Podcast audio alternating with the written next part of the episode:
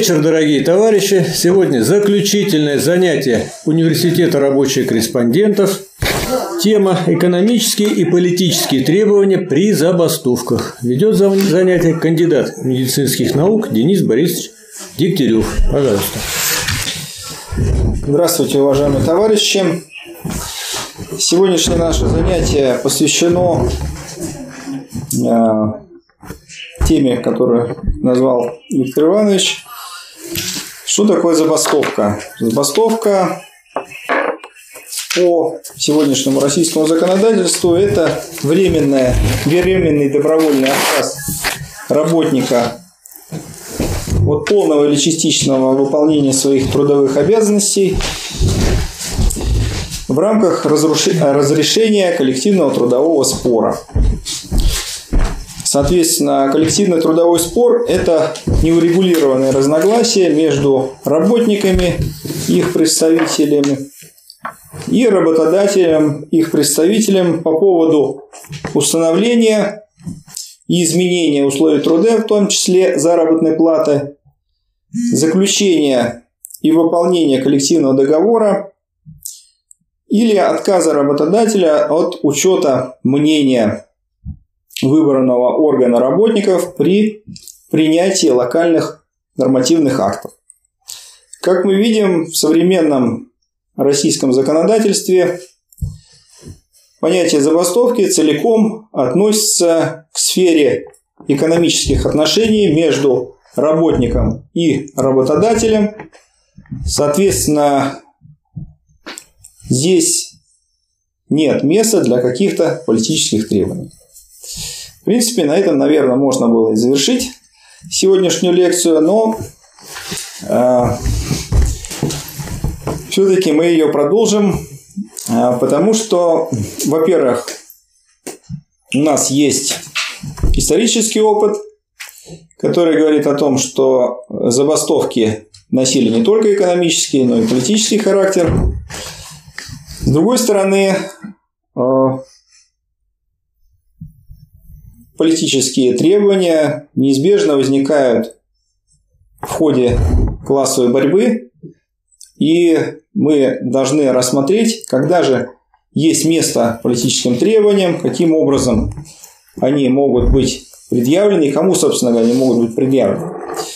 Потому что сейчас, как мы видим, забастовка, которая признана неотъемлемым правом каждого работника. Это признано на международном уровне Конвенции Международной организации труда. Это признано в Конституции Российской Федерации. Статья 37, часть 4. Э, каждый имеет право на забастовку в рамках разрешения индивидуального и коллективного трудового спора. И, э, соответственно, в Трудовом кодексе Российской Федерации статья 398, которую я уже привел, хотя здесь мы уже видим разницу между индивидуальным, а, между тем, что прописано в Конституции и в а, Трудовом кодексе Российской Федерации, поскольку Трудовой кодекс не предусматривает индивидуальные забастовки в рамках разрешения индивидуального трудового спора. Да? То есть забастовка рассматривается исключительно как инструмент разрешения коллективного трудового спора, то есть защиты коллективных интересов работников. И это правильно на самом деле, потому что в некоторых странах законодательство разрешает индивидуальную забастовку, то есть э, один работник или несколько произвольно объединившихся работников могут а, объявить забастовку для защиты своих интересов. Но мы знаем, что э, нашей основной задачей является не только улучшение условий труда работников, но именно такое улучшение, которое повышает их способность вести классовую борьбу, при котором, как писал Ленин, улучшение условий не соединяется с развращением политического сознания – с опекой полиции, с прикреплением к месту порабощения благодетелю, с унижением человеческого достоинства и прочее, прочее. То есть, э, участие в забастовке. Организация забастовки нужна не сама по себе, а нужна как, прежде всего, как средство поднятия классового сознания, как развитие э, пролетариата, развитие э, способности к самоорганизации, к созданию союзов и, в конце концов, к развитию политического сознания и к организации уже э, политической для ведения действительно классовой борьбы, которая, писал Маркс, каждая всякая классовая борьба есть борьба, борьба политическая. Но она становится политической тогда, когда в ней принимает участие весь класс или значительная часть класса. То есть Э, коллективная борьба на отдельных предприятиях еще не есть классовая борьба. Таких бы успехов рабочие не достигали на своих предприятиях. Но, э, тем не менее, а, политическая и экономическая борьба пролетариата неразрывно связаны между собой. И это мы видим а, из истории политические и экономические забастовки шли рука об руку. Это хорошо видно на примере Первой русской революции. Э, блестящий анализ уроков э, Первой русской революции 1905-1907 годов дал Владимир Ильич Ленин в своих работах. И особенно ярко это проявилось в 1905 году когда в начале года преобладали забастовки экономические, и постепенно, по мере нарастания а, значит, борьбы, нарастания активности, количество политических забастовок увеличилось, увеличилось, и к концу года количество политических забастовок уже превышало забастовки экономические, количество забастовок экономических. Из чего Владимир Ильич э, Ленин делает вывод, что экономические забастовки не только не препятствуют э, забастовкам политическим, как считали э, так называемые ликвидаторы, но наоборот, они поддерживают, подпитывают, они позволяют вовлечь в борьбу более широкие массы, Э, с менее развитым политическим сознанием, потому что именно экономические забастовки направлены на решение непосредственных проблем, на непосредственное улучшение жизни работников, и, соответственно, они э, шире отзываются в народных массах, в том числе те, до которых идеи, как тогда писали социал-демократии, еще не добрались. Э, но э, мы, э, как говоря о событиях начала прошлого века, не должны забывать, что тогда все забастовки были нелегальными. Да? Любая забастовка была незаконной, нелегальной. Забастовщики преследовались по уголовному праву и, соответственно, могли быть и, собственно говоря, и получали реальные сроки, отправлялись на каторгу, особенно это касалось организаторов и наиболее активных участников забастовки. За более чем вековую историю забастовочное законодательство претерпело значительные изменения, причем в большей степени э, мы должны это четко понимать, что а, вот эти изменения в забастовочном законодательстве не были подарком со стороны правящих классов.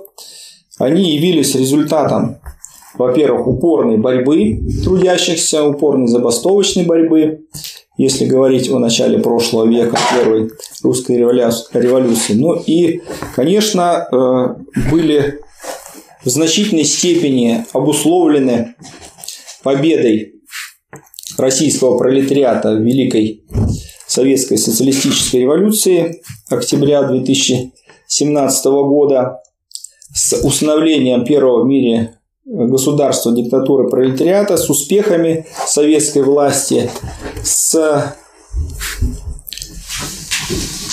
разгромом немецкого фашизма, а, как самой, так сказать, э, реакционной, самой грозной силы империализма. И, безусловно, основные вот изменения, э, которые способствовали, э, способствовали смягчению забастовочного законодательства, произошли именно в послевоенные годы.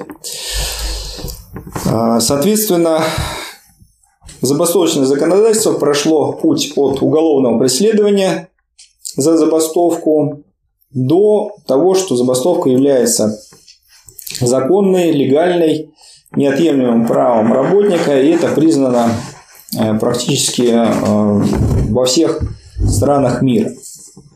В том числе и в современной России, о чем мы уже говорили. Но э, в России есть отличие, существенное отличие от стран ну, большинства стран мира, скажем так, где не было советской власти, где не было социализма или не было переходного периода от капитализма к социализму,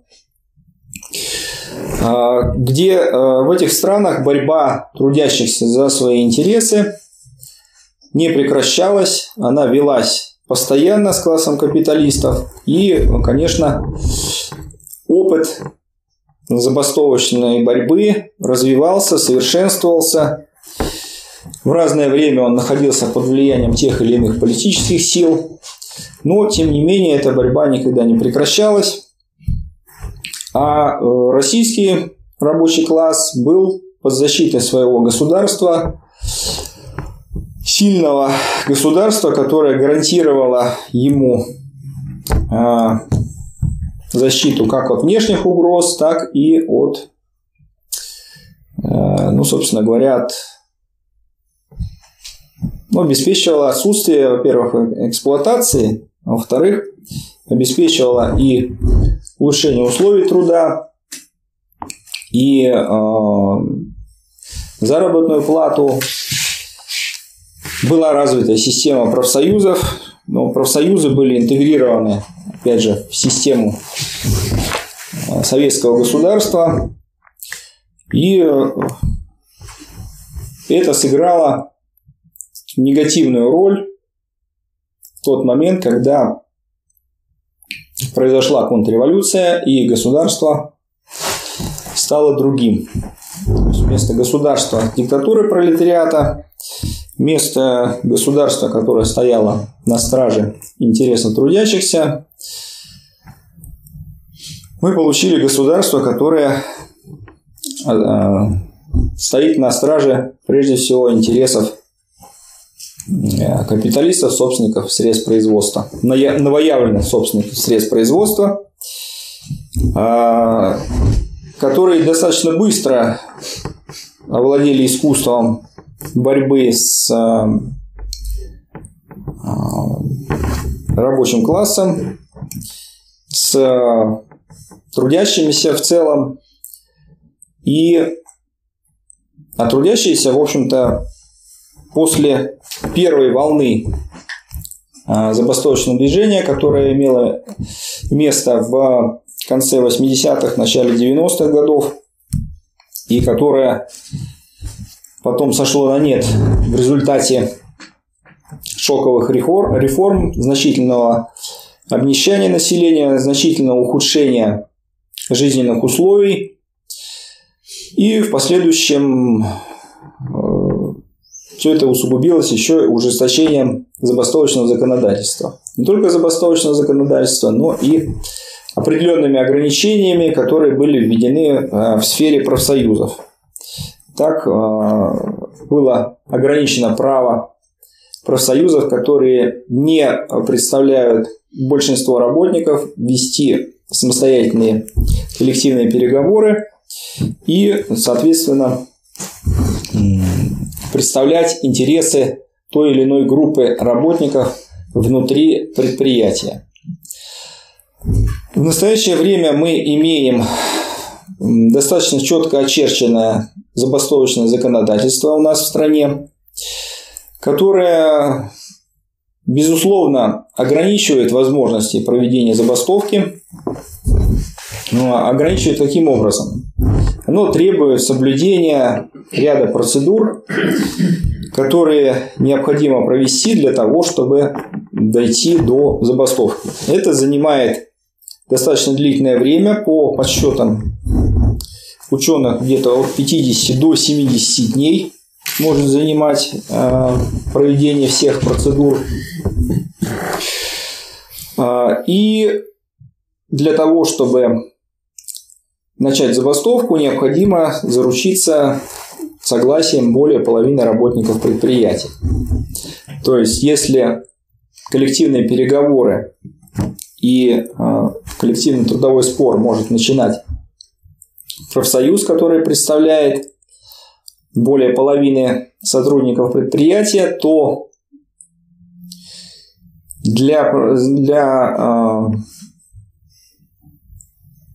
начала забастовки этого недостаточно. То есть профсоюз сам по себе, даже представляющий значительную часть работников предприятия, подавляющее большинство работников предприятия, не может самостоятельно объявить забастовку. Это является прерогативой работников, то есть должна быть воля, исполнена воля более половины работников предприятия.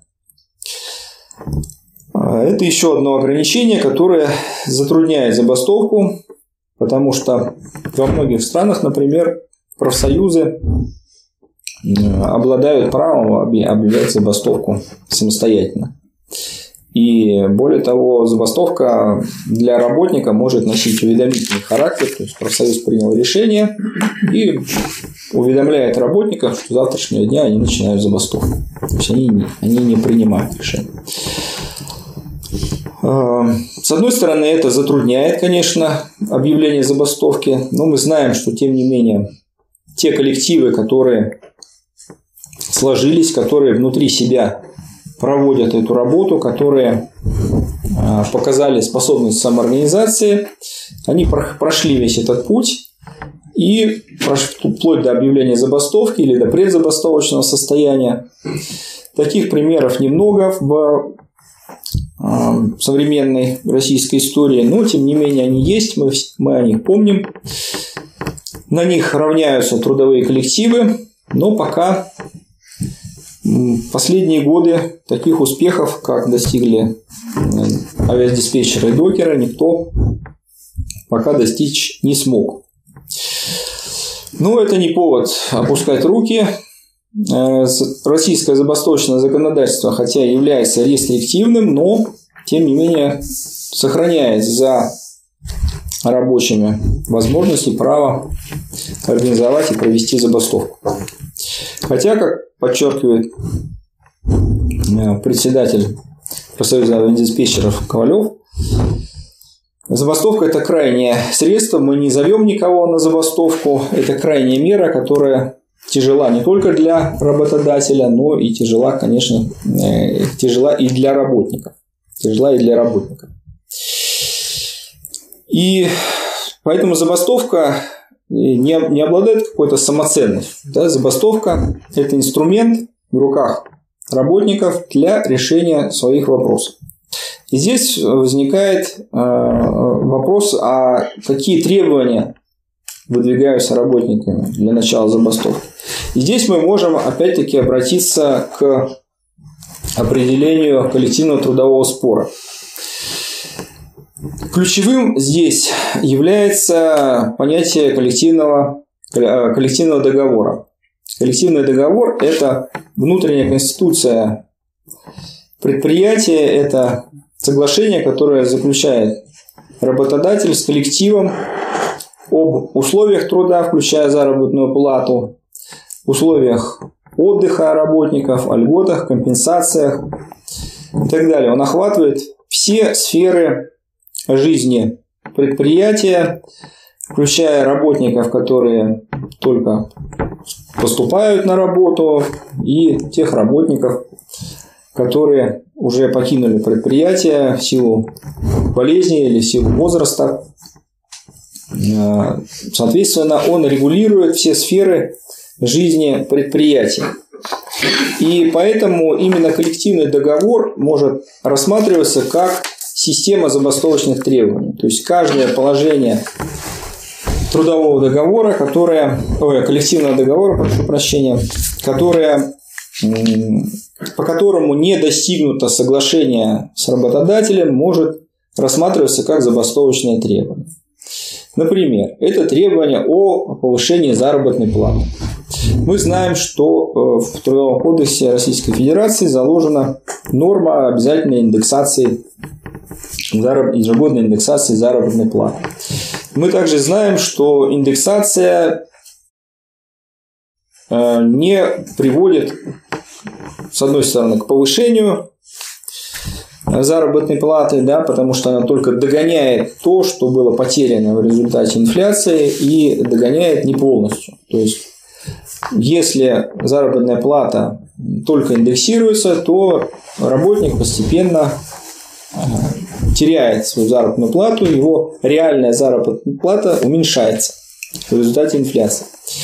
Поэтому одним из требований, которые работники выдвигают в коллективный договор, это э, определенный процент заработной платы, э, на который должна повышаться заработная плата помимо уровня инфляции.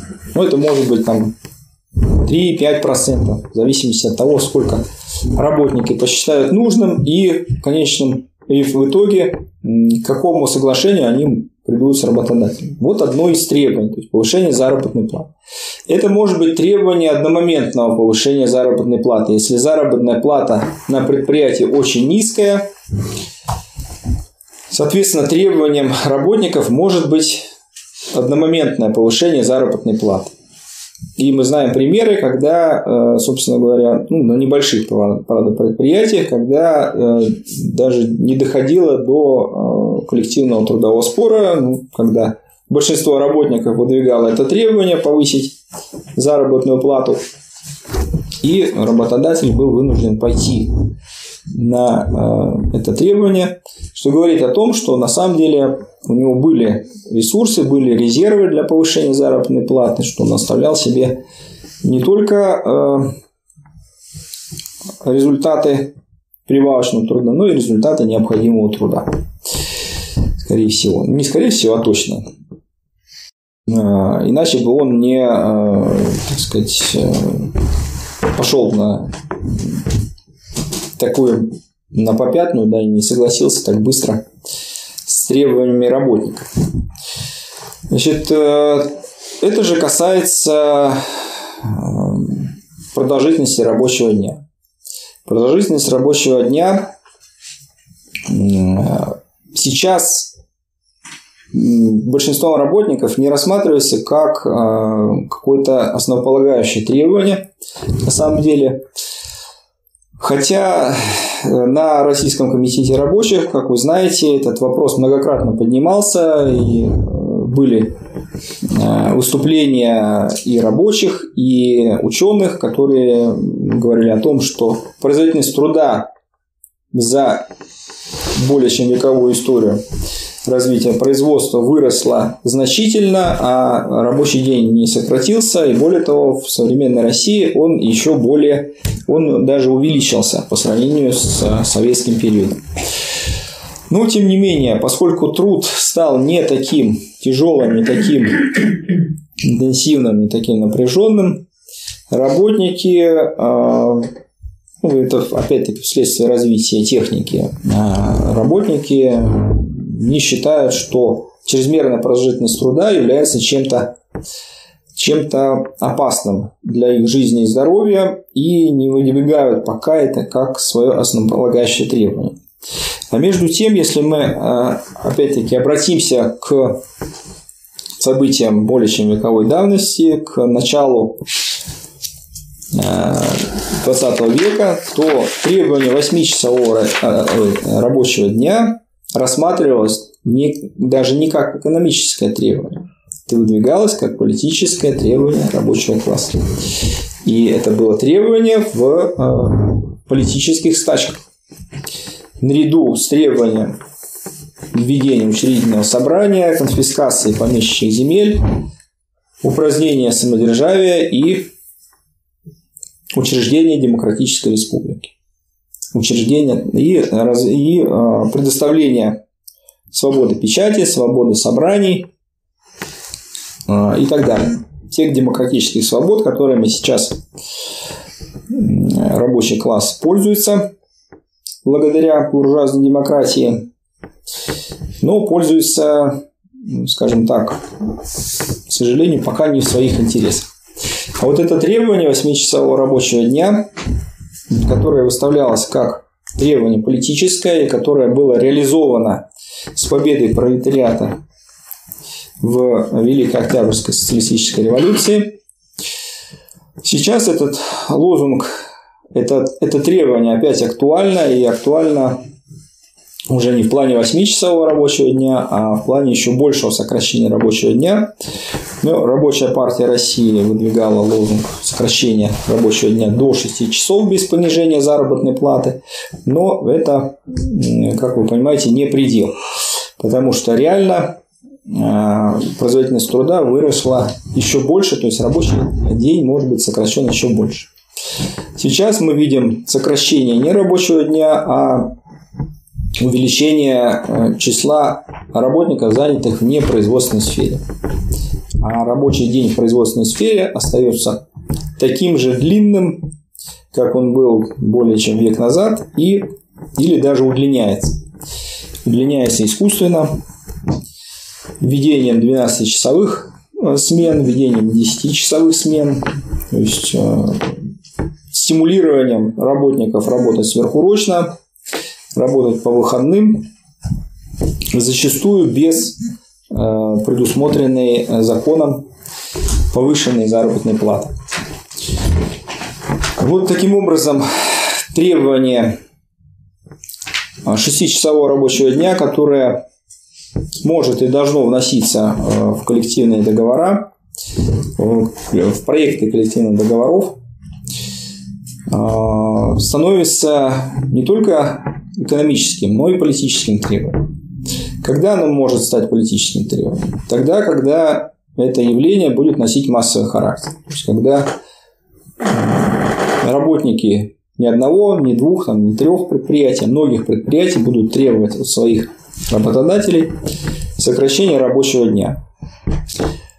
Соответственно, э, изменения в законодательстве не происходят сами по себе, и зачастую, не зачастую, а, собственно говоря, большинство улучшений, которые произошли в трудовом законодательстве, они были вырваны упорной борьбой рабочего класса. И введение 6-часового рабочего дня также без, без борьбы, без борьбы на своих предприятиях никто добровольно, конечно, не отдаст.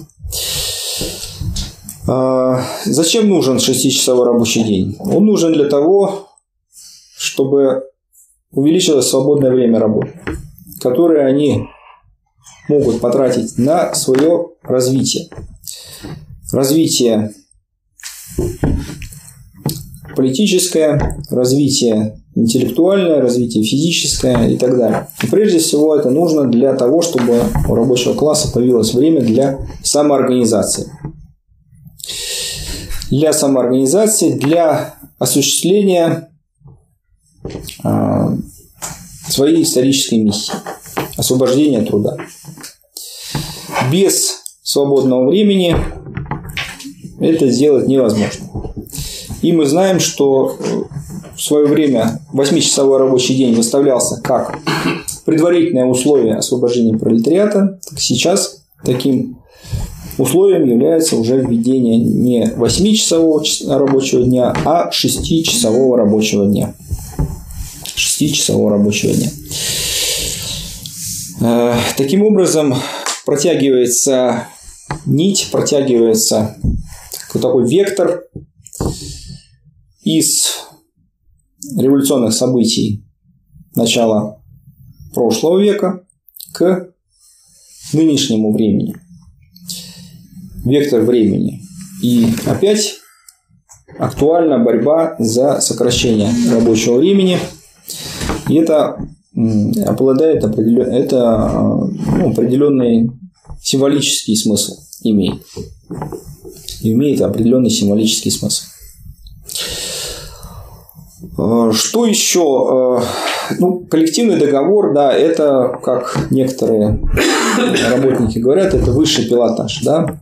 То есть э, понятно, что полноценный проект коллективного договора это труд определенный, который должны затратить работники на его создание. То есть борьба может вестись и по отдельным положениям. То есть как борьба за дополнение коллективному договору или дополнительные соглашения. Борьба может вестись по отдельным, э, по отдельным направлениям, например, по повышению заработной платы. Но опять же надо, надо понимать, что если вот эти положения о повышении заработной платы, о улучшении условий труда не закреплены в коллективном договоре, то как работники их получили, так легко работодатель может их отобрать обратно. Поэтому, конечно, в этом плане а, борьба за прогрессивный коллективный договор представляется более перспективной, чем борьба по отдельным а, его положениям, за отдельные, а, за улучшение отдельных аспектов жизни и труда работников.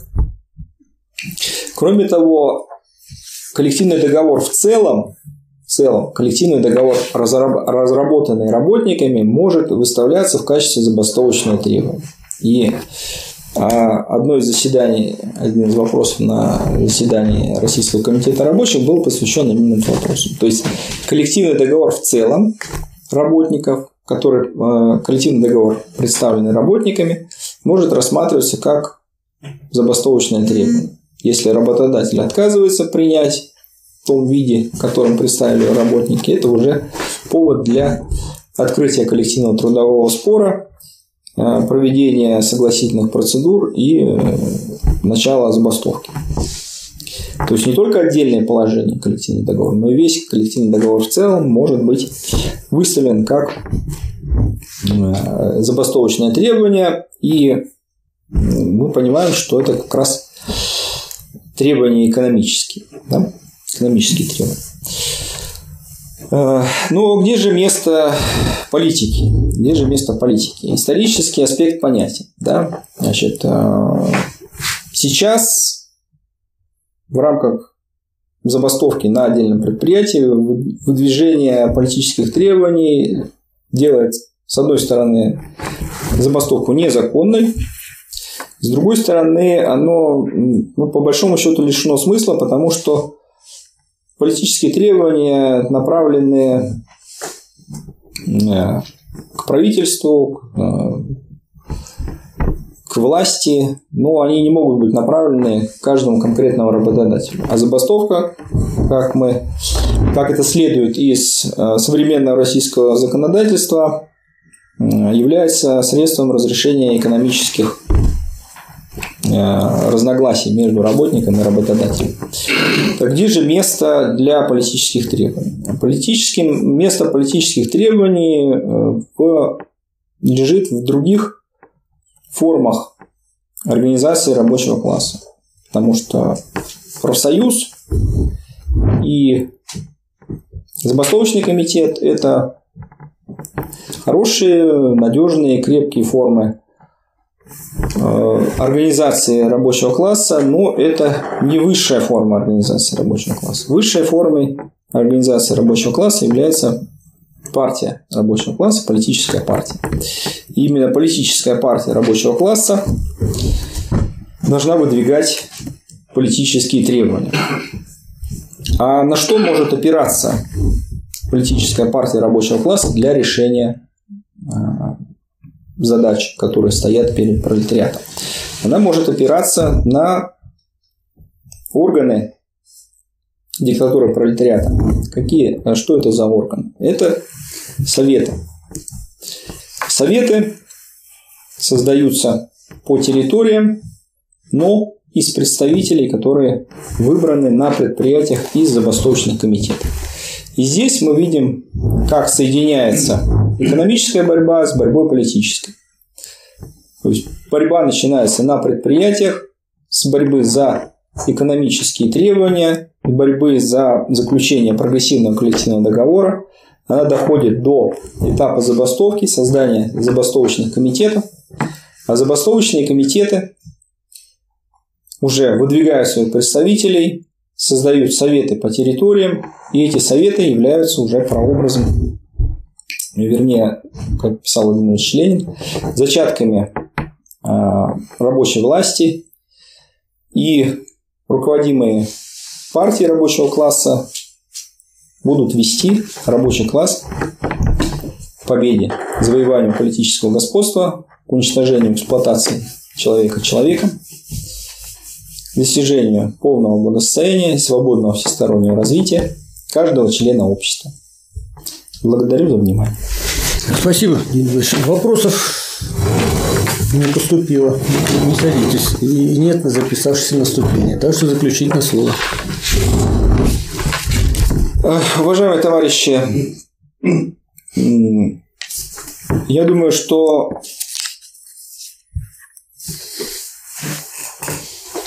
каждому требованию есть свое время и место. Сейчас мы не видим, к сожалению, широкого подъема забастовочного движения. Причин этому несколько. Мы достаточно подробно их разбирали на прошлых лекциях. Поэтому мы должны понимать, что без опоры на экономическую борьбу, без подъема экономической борьбы, говорить о прочном базисе для борьбы политической пока не приходится. И как писал Владимир Ильич Ленин, писал Владимир Ильич Ленин, позволю себе привести одну цитату в конце. О всеобщих забастовках нам тем менее приличествует говорить, чем меньше у нас в России возможностей подготовить их. То есть, прежде чем говорить о какой-то всеобщей забастовке, надо научиться проводить забастовки локальные на предприятиях и добиваться успеха. Благодарю. Спасибо. Спасибо вам, товарищи. Дорогие товарищи, ну что, закончился у нас семестр. Впереди летние каникулы. Я всем хочу пожелать, ну, во-первых, совместить э, приятное с полезным, не только отдохнуть, не только потрудиться на даче, но также взять в руки основополагающие произведения марксизма, «Капитал», «Науку Луки Гегеля», сочинение Ленина. И с новым багажом прийти, с новым багажом знаний прийти в октябре месяце, в первый четверг октября на занятия. Университет рабочих корреспондентов. До встречи в октябре. До свидания. Спасибо.